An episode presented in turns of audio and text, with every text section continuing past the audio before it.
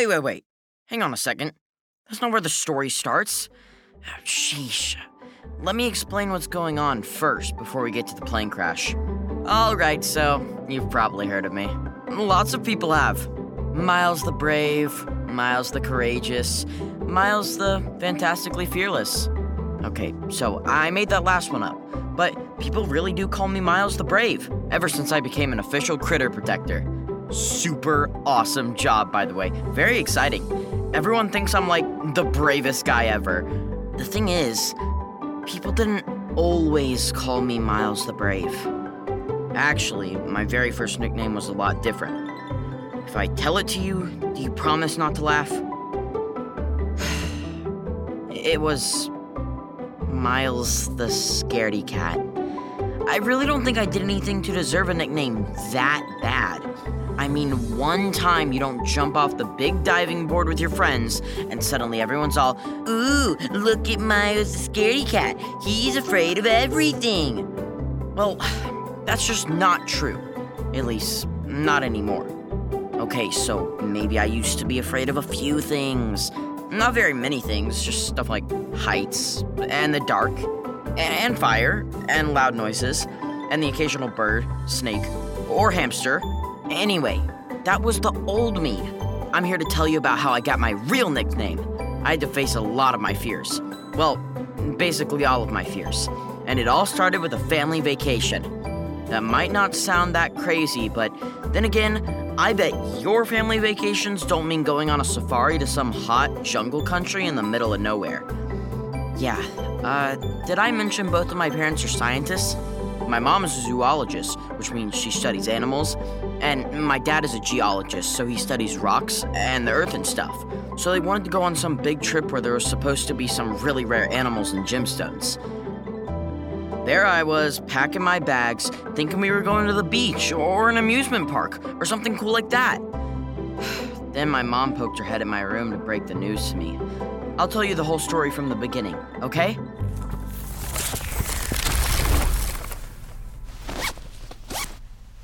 Okay, so there's my swim trunks, my switch, my books, a couple of snacks, my walkie watch, Miles, what are you packing a bathing suit for? And is that your Nintendo Switch? You won't need those. We're going on a safari. What, Mom? A safari? It sounds like some kind of Pokemon or something. Oh no, you'll love it. It's the most amazing kind of trip. We're going to go to a jungle way down south with land and habitats that have never really been explored by people. We might even find a scarlet spotted cheetah. Wouldn't that be incredible? You're going to have the best time.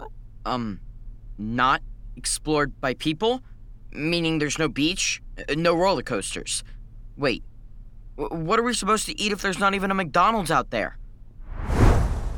She just laughed and walked away. I guess she thought I was kidding. And just between you and me, I was not kidding. I mean, does that sound like a fun vacation to you? I went to check with my dad just to see if maybe mom had told me that just so they could surprise me with the real vacation. I carried my bag into the garage to ask him, but when I saw him packing a tent and some sleeping bags, that's when I got worried. Hey, uh, Dad? Mom said we're going on something called a Fasari. She's joking, right? I think you mean a safari. And why would she be joking about that? We're gonna have so much fun, and I think there's a good chance we'll find some legendary solar diamonds. I know no one thinks they exist, but I have a good feeling. Why do you have your bathing suit packed? I guess you can figure how it went from there. I tried for like an hour to convince them that Universal Studios or Six Flags would be way better. But nothing worked, and soon we had packed every piece of camping gear I think has ever existed in the world, got into our car, drove to the airport, flew for what felt like three days to some super hot country, and before I knew it, we were standing on some dirt and gravel road in the middle of nowhere. I'm not joking about that. I'm almost positive this place doesn't even have a name. And I was doing okay until I saw a sign next to the dirt road. That's when I got really nervous. Hey, uh, Dad? Why does that sign say airport? This is more like a walking trail. Because, Miles, we're not done flying yet. Now we get to go on a really special plane. It's right over there. Dad, that's not a plane. That looks like a toaster with wings. Uh, seriously, I can see rust on it from here. You're kidding, right? The second time that day, I learned my parents were not kidding. We got into this tiny, itty bitty plane that barely held the three of us, all of our gear, and some pilot who clearly hadn't taken a shower since like ever. And then we took off. I was hoping the plane wouldn't even be able to get off the ground. But apparently, this day wasn't quite done disappointing me. Interesting story so far, huh? Well, remember at the beginning when you heard what sounded like a plane going down? Yeah, we're almost to that part. Listen to what happened next.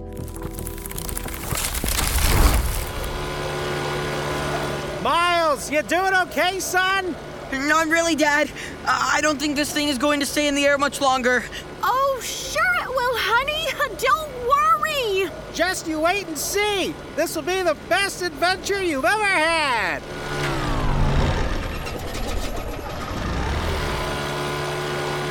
What was that? It sounded like the engine died for a second. These old bush planes do stuff like that all the time. All the time, huh? Uh, well, well, that's twice in 10 seconds.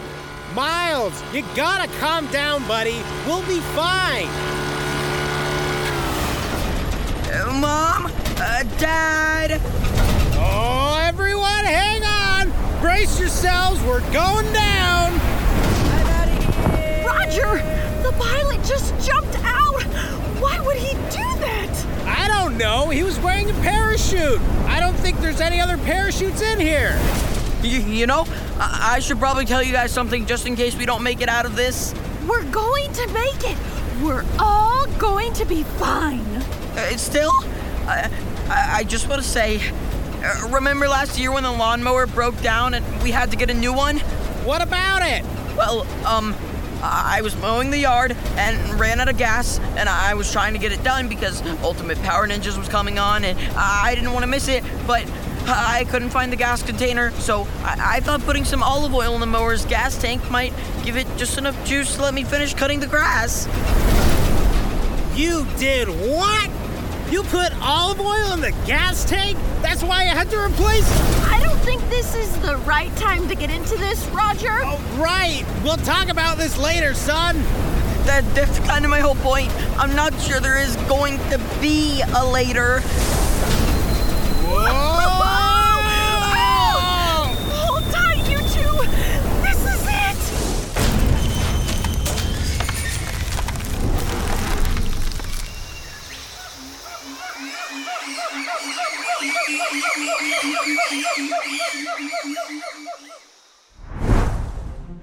Remember much of the actual crash.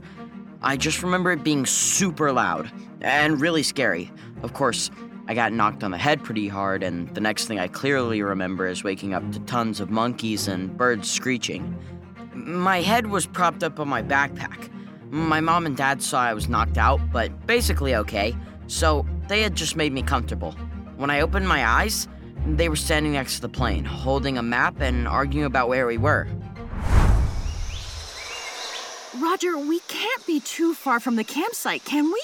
Shouldn't we just walk in that direction? I don't think so. Look here, Rachel. This shows a river and a large mountain next to the campsite, and I don't see anything like that around here.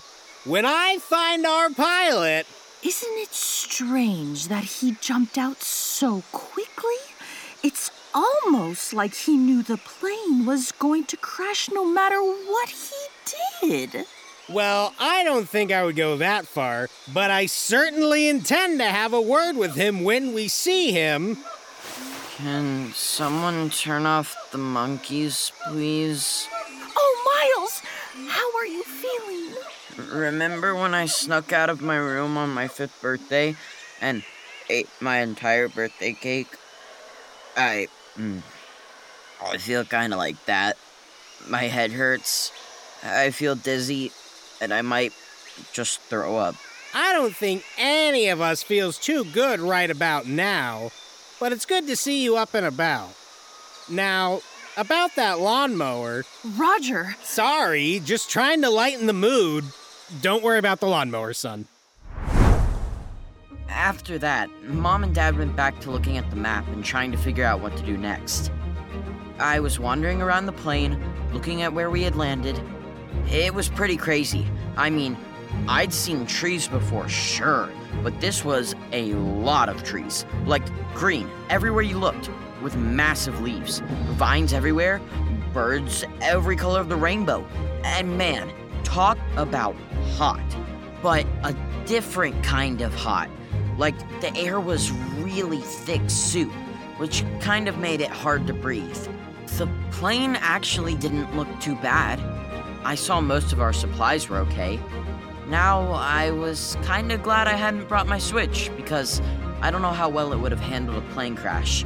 But as I was grabbing my sleeping bag and canteen, I noticed something really weird. Hey, Dad? What is it? I know I don't know a whole lot about planes, but this line here looks like it goes up to the engine, right? Well, lots of things look beat up and all junky because of the crash, but doesn't this line look different?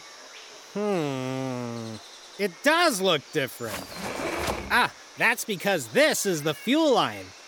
And it was cut on purpose. Roger, you don't mean. Someone didn't want us to go to the campsite. Someone wanted us to crash. And let me tell you guys, if you think that's crazy, just wait. Things got a whole, whole lot weirder after that.